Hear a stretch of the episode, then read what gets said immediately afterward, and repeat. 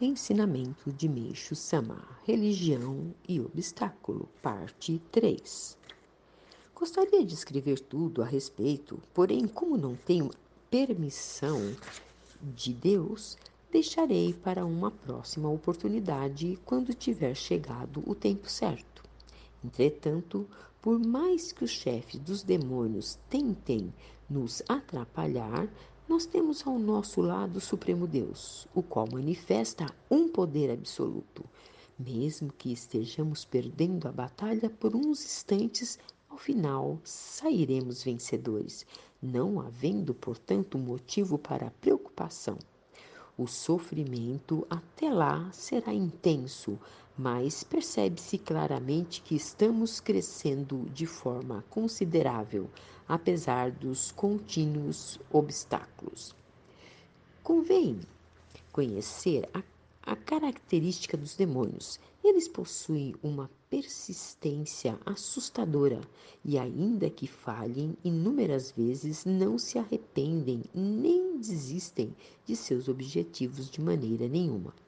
Tentam atingi-los por estes e aqueles meios, insistentemente, utilizando-se de artifícios que nem podemos imaginar.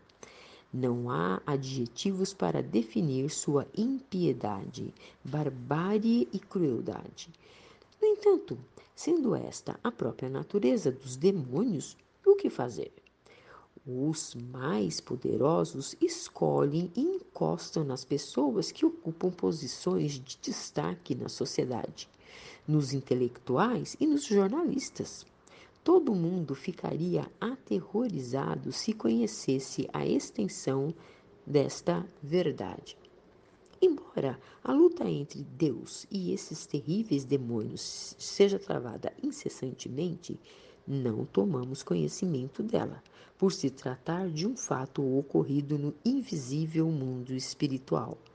É por esse motivo que o homem, o rei da criação, é manejado como se fosse um boneco, estando diretamente relacionado com um assunto.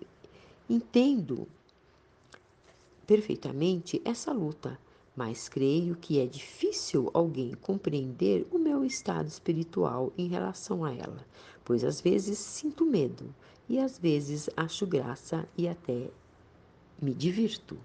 Tirado do livro O Alicerce do Paraíso, volume único.